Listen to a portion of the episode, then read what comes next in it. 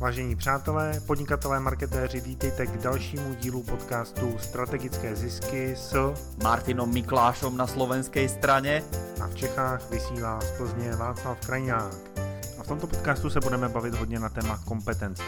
Co to je kompetence, jak ji rozpoznat u sebe nebo u někoho jiného a jak nám může pomoct dosáhnout toho, co opravdu chceme. Já se moc těším na to, co si pro nás Martin připravil, ale předtím se ho zeptám, jako tradičně, Martine, co je u tebe novýho?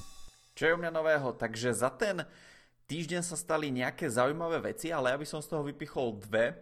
A to jedna bola taká, že som bol na, na jednej party, kde bol a, okrem iného aj môj známy alebo podnikateľ, ktorý už teraz predal svoju firmu. A bavili sme sa o nejakých veciach, a veľmi, veľmi to dokážem prirovnať k tej druhej veci, o ktorej chcem dneska povedať. A to je, že som mal jednu konzultáciu s firmou, povedzme z IT oblasti. V poslednej dobe ma veľmi veľa firiem z IT oblasti nakontaktovalo rôzne po svete. Že nielen Česko alebo Slovensko, ale najmä Česko a Slovensko to bude a najmä tie, tí českí a slovenskí podnikatelia. A odtiaľ mám tiež jednu historku, ktorú chcem povedať. Takže keď bude vhodná chvíľa a pustíme sa do toho podcastu, do jadra, tak toto sú dve také, dve také zaujímavé veci z toho týždňa. Čo nové u teba? Já jsem se zrovna teď v neděli vrátil z dvoudenní návštěvy Slovenské republiky. Byl jsem Fíha. v Bratislavě v jednom úžasném hotelu a pomáhal jsem tam Tomášovi Kučerovi s workshopem, který jsme měli pro milionové makléře. A on sám tam dělal ještě den předtím živou akci pro nějakých 90 realitních makléřů, kteří přišli na jeho workshop odpolední, takže to bylo úplně úžasný. A jeli jsme tam vlakem, a já jsem zvyklý jezdit všude autem, protože mám rád věci pod kontrolou, ale teď jsme se vydali vlakem z Prahy 4 hodiny první třídou a, a musím říct, že jsem nadšený, že jsem si to hrozně užil, že byli jsme v jídelním voze, měli jsme skoro vždycky internet a dalo se tam pracovat a dalo se tam i odpočívat. A obzvlášť ta cesta zpátky z toho výletu, tak potom už v tom autě by byla únavná, takže jsem byl rád za to, že jsme se nakonec rozhodli právě jet vlakem. Takže to je jedna z těch velkých věcí. A druhá velká věc, eh, tak já vlastně teď já natáčím videa, eh, natáčel jsem videa pro eh, chatboty, o těch jsme se bavili v minulém podcastu, tak dneska klidně se můžeme pobavit o tom, jak jsem ty videa dlouho připravoval, jak, jak to vypadá vlastně v zákulisí přípravy těch videí. Takže jestli to bude Martine zajímat, protože já vím, že ty sám videa točíš, tak si možná říkáš, ty, jak to ten Václav dělá, že jsou ty videa tak dobrý. A chceš to vědět, tak uvidíme. ne, videa boli strašné, to ma nebude zaujímať, žartujem. OK, spýtal sa ťa niečo na tie videjka možno počase. Ešte niečo tam máš nové, zaujímavé z toho týždňa? No to byly tak uh, ty hlavní věci, jinak uh, jakože nějaká uh, životní jubileum bylo mi 40, no, takže už jsem uh, starý uh, pardál, aspoň fi- no, tak fyzicky, mentálně jsem pořád uh, 18 letý fakan, takže jako v pohodě. Dobré, dobré. Uh, tak se do toho pustíme. Takže Martin, ty jsi říkal, že jsi měl uh, konzultaci s nejakýma IT lidma, tak povídej, povídej mi o tom. Jo, toho bolo viacej v poslednej dobe, ale je tam, je tam taký, taký začarovaný kruh, alebo ako by som to povedal, a niečo, čo najviac, ale fakt najviac sa prejavuje u IT firiem. A ta jedna vec je taká, že na to... to povídej, já jsem, já jsem vlastně IT firma, takže to mě zajímá. Ty, ty si IT firma. Týka sa to kompetencie. A možno niektorí z vás, čo odobe, odoberajú tie moje maily, tak si už o tom prečítali. Ale ten začarovaný kruh funguje, funguje takým spôsobom, že na to, aby ste vy vedeli ohodnotiť úroveň kompetencie u kohokoľvek, vrátane u seba, tak musíte mať vysokú úroveň kompetencie, pretože pokiaľ nemáte tú vysokú úroveň kompetencie, tak nedokážete objektívne ohodnotiť, na akej úrovni je tá zručnosť, alebo tá vlastnosť, alebo to, to umenie, ktoré, ktoré potrebuje ten človek, a, a či už ste to vy zase, alebo niekto iný.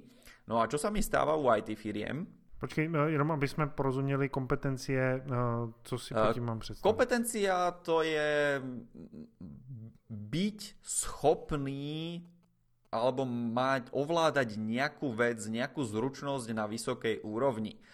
Uvediem príklad. Na to, aby si do, dokázal ohodnotiť to, že či je nejaký chatbot napríklad dobrý alebo zlý, tak potrebuješ vedieť ovládať chatbotov na trošku vyššej úrovni.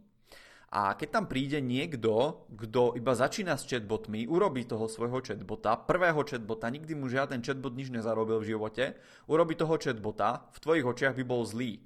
Ale on si ho sám urobí, sám ho otestuje a povie si, že ja neviem, napríklad chatboti nefungujú a e, kašlem na to a v podstate nie, nie je to dobrá vec. No a tento človek, tým pádom, že má nízku úroveň e, tej kompetencie v chatbotoch, tak nedokáže ohodnotiť tú svoju úroveň. On sám sebe povie, že ja som urobil najlepšieho chatbota, akého som videl, takže on sa sám vidí úplne niekde na vrchu tej tabulky, 10 z 10 bodov, možno 11 z 10 bodov, že tomu dal maximum a ešte niečo naviac.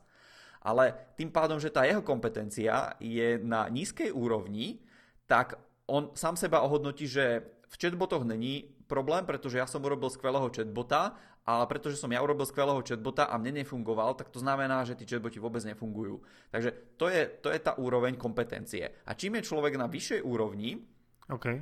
tak tým viac objektívne dokáže ohodnotiť tú úroveň kompetencie niekde inde. A toto sa môže týkať čokoľvek, to sa môže týkať marketingu, predaja, toho, akú má firma stratégiu, toho, akým spôsobom napríklad najíma ľudí, toho, akým spôsobom tí ľudia manažujú. Takže napríklad manažer na to, aby vedel ohodnotiť svoje manažerské schopnosti, tak musí byť skvelý manažer. Ako náhle niekto je na nižšej úrovni, je priemerný alebo podpriemerný manažer, tak ten podpriemerný manažer si myslí, že on je možno najlepší manažer, akého tá firma kedy mala, ale zase hovorím, pretože tá, tá jeho úroveň kompetencie je na nízkej úrovni, tak on nedokáže objektívne ohodnotiť tú, tú svoju úroveň. No a hovorím, že to je taký zaciklený kruh. Protože ty pokiaľ si povieš, no povedz, povedz. A prozrať mě prosím tě, jak takovýhlemu člověku řeknu, že je právě na té nízké úrovni kompetence. To znamená, on přijde a řekne, ty prostě mám úplně úžasný, najal jsem třeba úžasného člověka do firmy Aha. a jak, jak teď za ním přijít a říct mu, ale prostě to si udělal úplně blbě, ty o tom nic nevíš, a nejdřív si o tom něco zjistí a potom pokračují. Samozřejmě takhle, když to řeknu, tak eh, ten člověk eh, do konce života o mě nechce slyšet. Že? Áno, takže t- tam poviem, že je to veľmi ťažké. Najľahšie to je napríklad v, v takým spôsobom, že keď ja robím tie konzultácie, tak tie konzultácie e, dokážem nahrať. To je ďalšia vec, s ktorou sa stretávam. A napríklad vidím ľudí a teraz neviem, či to mám povedať do, do verejného podcastu, ale hej, bude to, bude to prospešné a úspešné pre všetkých. Napríklad vidím ľudí, s ktorými urobím ten rozhovor a dokážem odhadnúť behom prvých pár sekúnd, na akej úrovni je ich tzv. ťah na bránku. Tá úroveň toho, že ako veľmi sú odhodlaní dotiahnuť ten projekt do konca. A Jedna z tých, nazvime to ešte čiastočne neformálnych otázok je, že keď robím rozhovor cez Skype, tak sa človeka spýtam, že chcete ten rozhovor nahrať? Hej, takže takisto ako nahrávame tento podcast, ja to urobím cez ten istý software, tu na jedno tlačítko si kliknem, že nahrať ten rozhovor cez Skype a jednoducho uh, mám možnosť to nahrať. A tí ľudia, čo majú ťah na bránku, ty povedia automaticky, áno, samozrejme, nahrajme to. A tí ľudia, čo nemajú ťah na bránku, tak tí začnú uvažovať, alebo povedia nie a v tom najhoršom prípade ich ani nedokážem vo finále prehovoriť, aby, aby sme ten rozhovor nahrali. Hej, takže v minulosti, keby mi niekto povedal, že nahráme, nenahráme, áno, nie, tak to neriešim, pretože uh, som mal tú, tú moju vlastnú úroveň kompetencie na nízkej úrovni. To, to, do akej miery som dokázal odhadnúť ten ťah na bránku. Takže pardon, som to nemusel na nejakej úrovni riešiť na začiatku toho rozhovoru. Ale dneska, ja keď vidím po, po takejto v úvodzovkách ešte úplne neformálnej otázke, že ten človek začne reagovať nejako spôsobom, akým reagujú ľudia, ktorí nemajú ten ťah na bránku, tak to je už pre mňa taký prvý výkričník. No a dobré, a teraz si sa pýtal, že ako rozpoznám... No ja, že... ja, ja, ja ťa o to nepustím, ako to je jasný. To, Áno, ako rozpoznám, že či má ten človek Uh, jak, jak, jak mu to říct? Jak mu, jak to, říct, jak mu to povedať? A nebyť u toho za uh, tyrana a likvidátora snů. Áno, takže ja to mám ľahšie, ja to mám ľahšie v tom, že hovorím, tie rozhovory si nahrávam a v podstate pokiaľ človek nemá ťah na vránku, tak ty sa ho dokážeš spýtať uh, napríklad, aby sa ohodnotil v tej danej oblasti, ktorej ty chceš. Takže v tvojom prípade sa ho môžem počas toho rozhovoru spýtať, keď viem, že OK, ide o najímanie alebo niečo, nech sám seba ohodnotí aké má zručnosti napríklad, aké má skúsenosti, aké má schopnosti, čo sa týka najímania ľudí. Možno nech sám seba ohodnotí na nejakej stupnici od 1 do 10 a nech si sám povie, že kde sa nachádza. A e, tí, títo ľudia počas, počas e, takého konzultačného alebo coachingového rozhovoru sa prekvapivo často stávajú tie veci, že oni sa dokážu objektívne ohodnotiť alebo dokážu ti nejakým spôsobom povedať fakty a ty mu tie fakty potom vieš nastaviť ako zrkadlo, že dobre, povedali ste mi toto, toto, toto, toto. Je to tak a ten človek dokáže nad tým rozmýšľať a dokáže mať ten svoj aha moment. Možnosť číslo 2 je, že nemusí to byť priamo na tom jednom konzultačnom rozhovore, ale môže to byť o 2, 3, 5 rozhovorov ďalej. Kedy ten človek ti začne tvrdiť, Uh, úplne nejakú inú vec, zase sa dostane do toho svojho rozmýšľania, alebo jednoducho niekto mu povie, že, že kašli na to, si, si dobrý v tom najímaní ľudí, rob to aj naďalej tak, ako si to robil doteraz. No a ty sa potom vieš vrátiť a povedať mu, že OK, uh, ja bez ohľadu na to, že či ten rozhovor nahrávam alebo nie, ten konzultačný, tak si robím poznámky väčšinu času. Takže väčšinu času, keď sa ľudí niečo spýtam, tak si aj poznačím, že OK, spýtal som sa, ja neviem, na akej úrovni je schopnosť najímať ľudí, on mi povedal, že ja neviem, 50%. No a potom od tie 4-5 týždňov ten, rozho- ten človek zase zabudne, o čom sme sa bavili na tom konzultačnom rozhovore. E, keď, keď má na tom nejakom hĺbšom rozhovore človek väčší nadhľad, tak dokáže lepšie na seba pozrieť. Kdežto keď sa dostane zase naspäť do tej svojej rutiny, a, a je v tom, v tom dennodennom, tak zabudne na tom, že, že, že čo povedal možno pred tými 4 týždňami na tom konzultačnom rozhovore a ja mu viem uh, toto nahrať naspäť a prípadne sa s tým viem, uh, sa s ním viem o tom baviť. Nemôžeš samozrejme človeku povedať, pokiaľ si chceš s ním teda udržať dobrý vzťah, že no ako ty by si nemal nikoho najímať a toto nerob za žiadnych okolností, veď to ti vôbec nejde, hej, a, a asi úplne mimo hej, pretože tí ľudia sa vôbec nehodia na tie pozície, čo si najal. Takto za normálnych okolností tomu človeku nemôžeš povedať na strane jednej.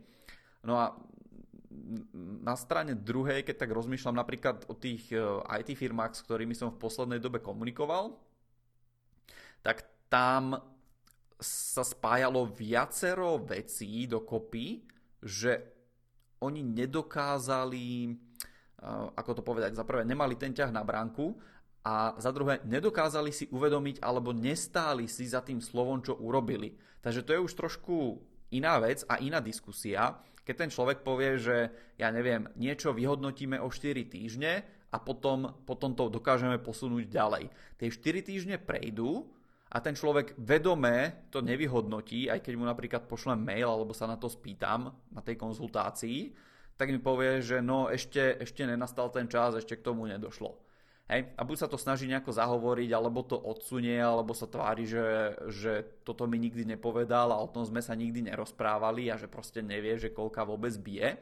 No a veľmi jednoducho hovorím, dokážeš uh, ukázať tomu človeku, že v tej nahrávke alebo dňa toho a toho ste mi povedali toto a toto.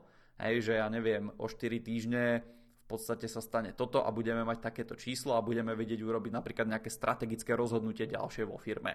No a keď ten človek to číslo nemá, tak nedokáže urobiť to strategické rozhodnutie, čím, čím pádom mu to vieš nahrať naspäť. Takže je to, hovorím, je to veľmi ťažké nastaviť to zrkadlo tomu človeku a povedať mu na rovinu, že aha, vy jednoducho nemáte tú úroveň kompetencie na to, aby ste to dokázali odhadnúť a hovorím, je to veľmi prekvapivé, že jeden týždeň ti človek povie, že OK, tak ja neviem, napríklad to naše najímanie ľudí je na veľmi nízkej úrovni, ale to si môžete predstaviť čokoľvek. My, my to dávame iba ako príklad, to najímanie ľudí, to môže byť e, budovanie stratégie, hovorím marketing, to môžu byť chatboti, písanie blogov, úplne, úplne každá vec, to je jedno.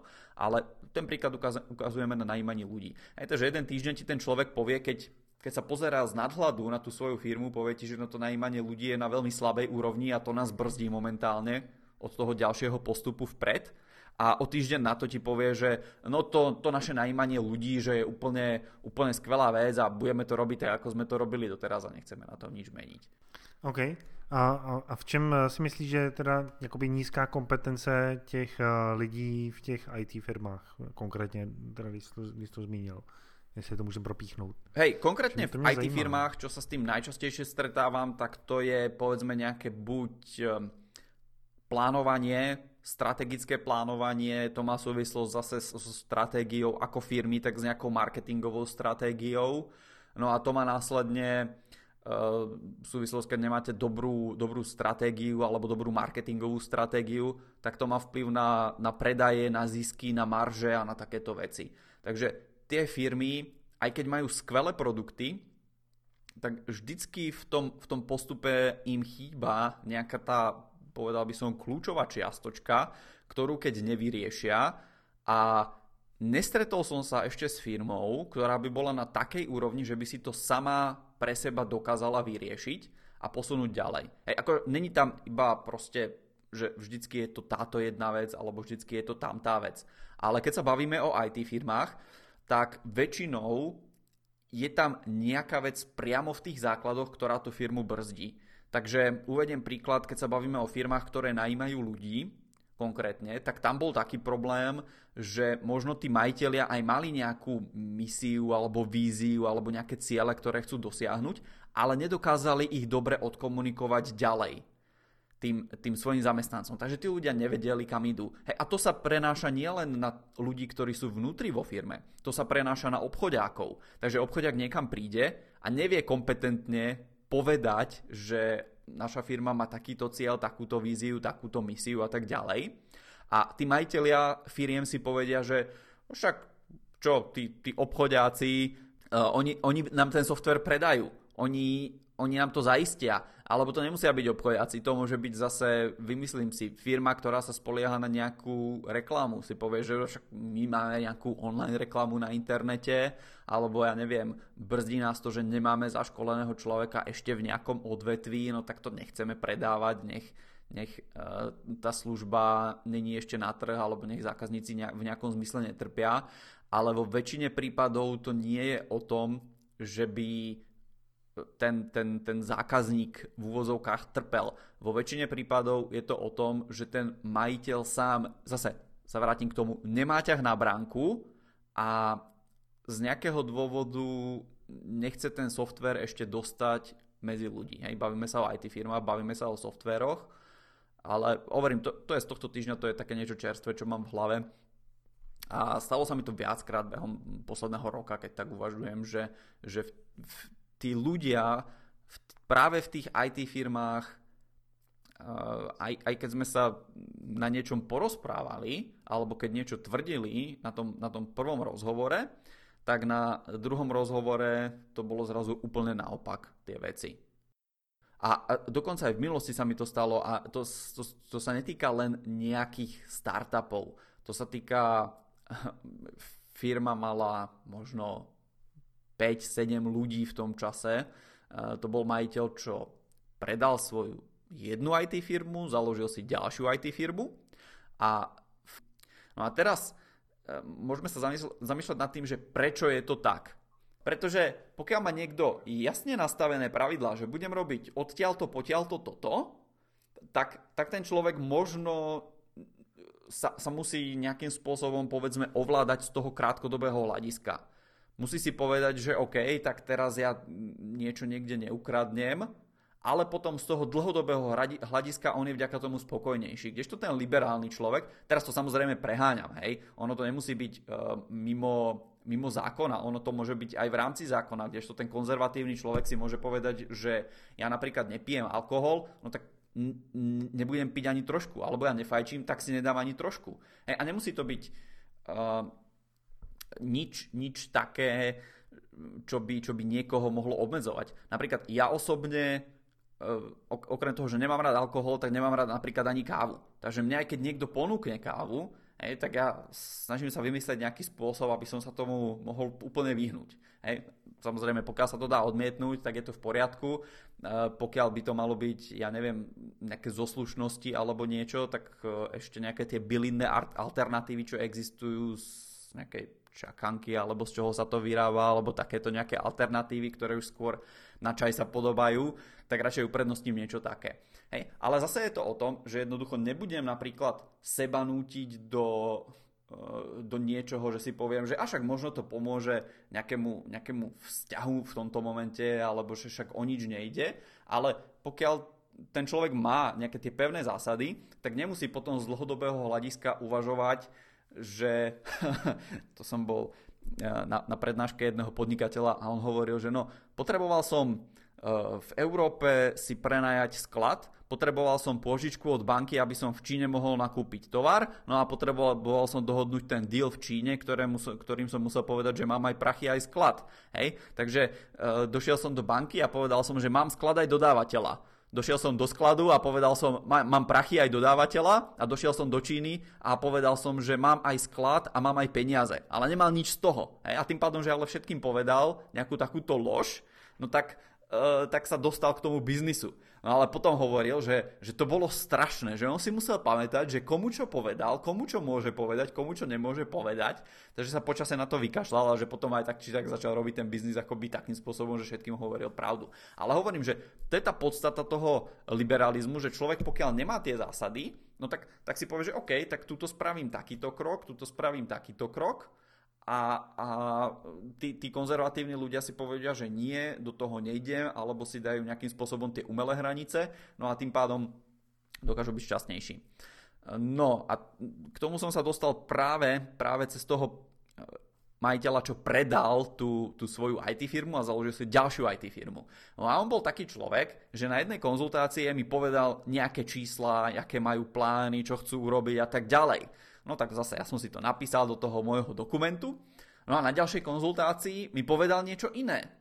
No ja si hovorím, že OK, že, že čo sa zmenilo, alebo tak, no tak som si to zase zapísal, že OK, asi zmenili nejaký plán, zmenili nejakú stratégiu, ale na ďalších asi troch konzultáciách takmer všetky veci uh, už stihol hej, dvakrát poobracať. Povedal, že OK, tak ten plán není expandovať, ja si teraz vymyslím do Maďarska v najbližšej dobe, ale plán je byť čo najlepší doma a potom na tretej konzultácii mi povedal, že no tak my sme sa rozhodli, že expandovať, ja neviem, do nejakých krajín, kde, čo sa, ktoré sa podobajú Slovensku, no takže pôjdeme možno do Česka, do Polska alebo nejakým takýmto spôsobom. Hej, a potom na štvrtej alebo piatej konzultácii zase sme neboli ani v Polsku, ani v Česku, ale zase sme uvažovali možno o Maďarsku alebo ja neviem, o Nemecku alebo o niečom. Hej. Takže to boli, to boli také maličkosti. No a samozrejme potom tam boli aj nejaké, nejaké väčšie väčšie, nazvime to, informácie, ktoré si úplne protirečili.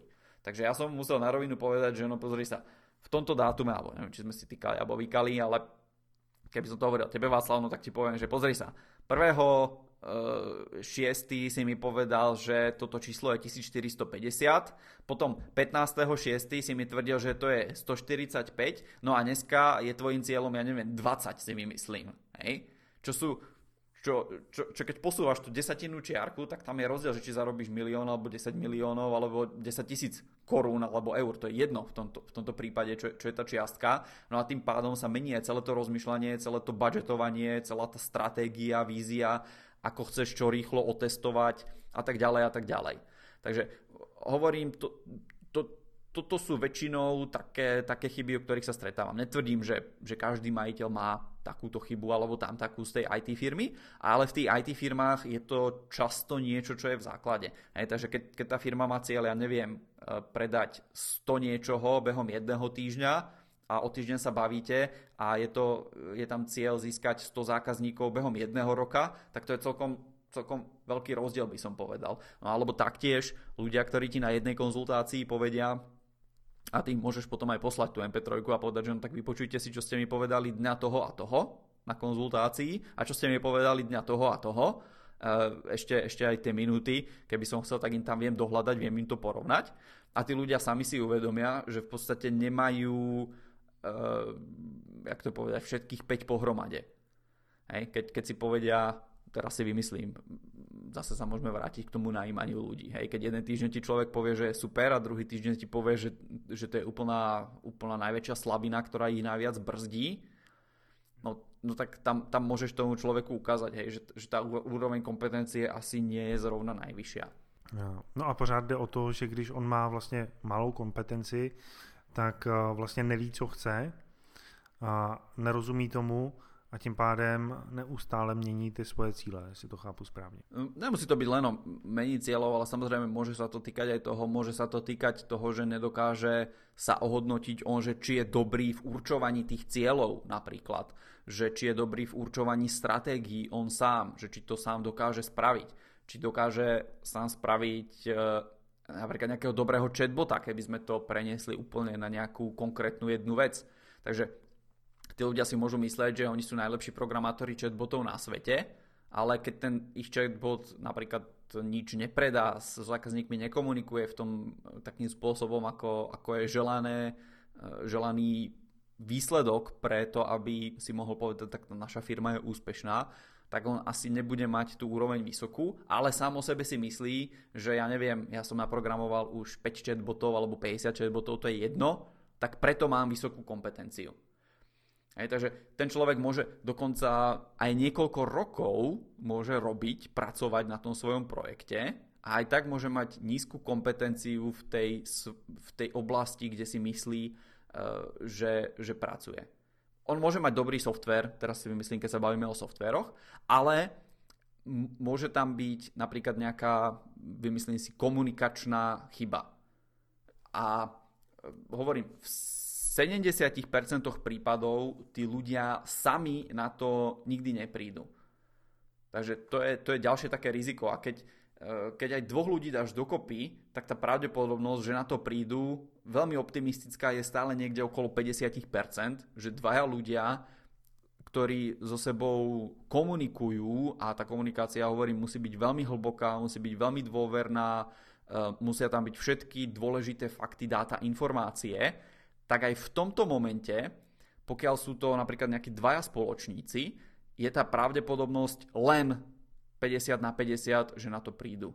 Takže hovorím, v tomto momente je dobré, keď, keď máš niekoho, kto sa tú istú otázku spýta napríklad tisíc ľudí na konzultáciách a mm, hovorím, do toho mailu som to napísal, že mne nejde len o to, že čo mi ty odpovieš, ale ja na základe toho ako mi to odpovieš, ako rýchlo mi to odpovieš a akým, akým smerom je, je tá odpoveď. Takže uvediem príklad, niektorí ľudia mi odpovedajú na základe uh, toho, čo to, čo to pre nich vnútorne prinesie, aké pocity a na tú istú otázku iní ľudia mi dokážu odpovedať nejakými číslami, uh, dátami, cieľmi alebo nejakými, nejakými úplne inými odpovediami. Takže keď si to porovnáš, niekto, kto ti odpovedá fakticky a niekto, kto ti odpovedá na základe uh, nejakého šťastia, ktoré to bude pre neho, tak tam dokážeš odhadnúť, že akým spôsobom ten človek rozmýšľa a kde môžu byť tie rizika potom v tej firme.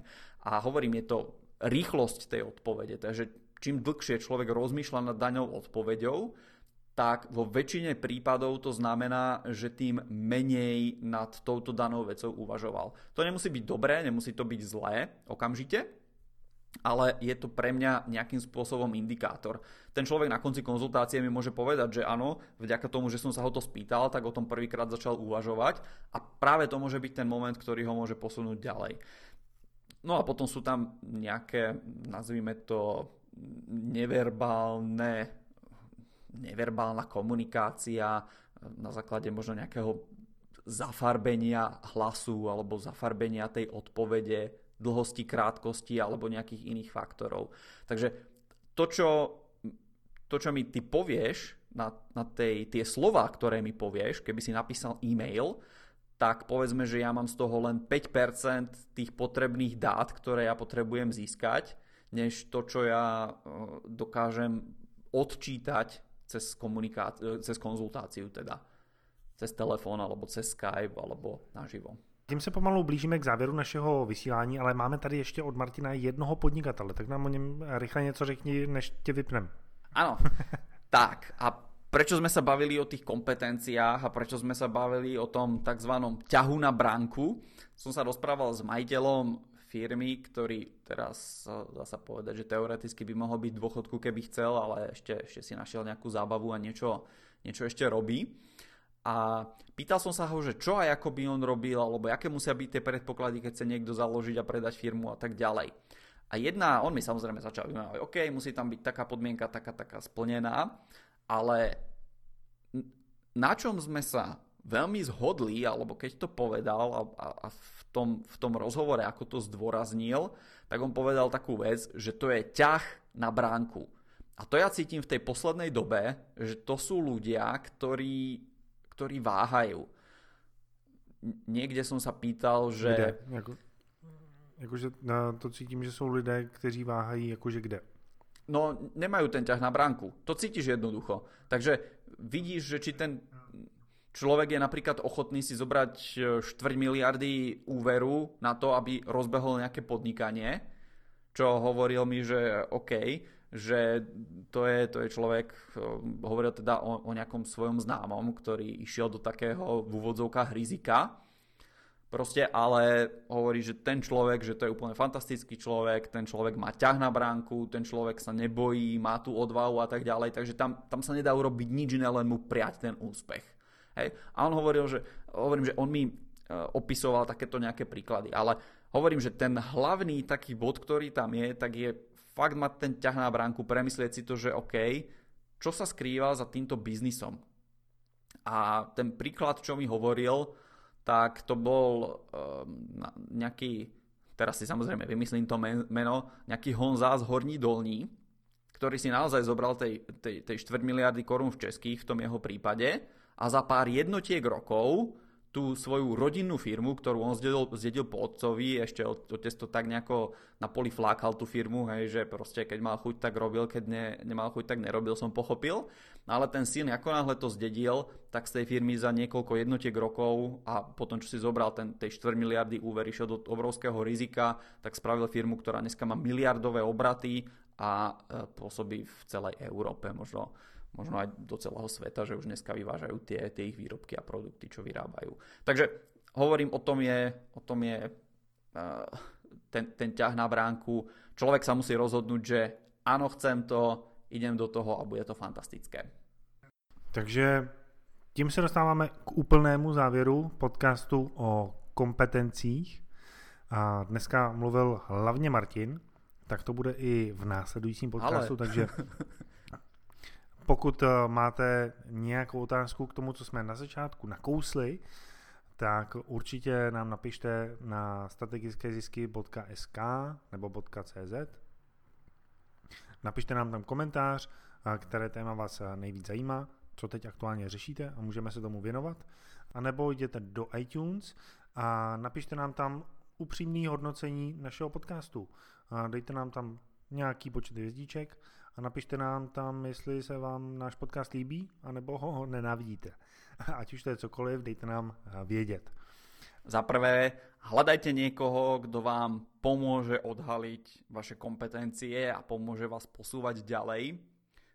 Teraz ma napadlo jedna žena, ktorá prebrala firmu po, po, po rodinnom členovi, ktorý zomrel, tak hovorila, že No ja som sa cítila stratená v živote, ešte predtým, než, než som prevzala ten biznis, až do momentu, než som nenašla nejakého svojho kouča, konzultanta, jednoducho povedané spriateľenú dušu, s ktorou sa môžem otvorene porozprávať o tom živote, o podnikaní a o ďalších veciach.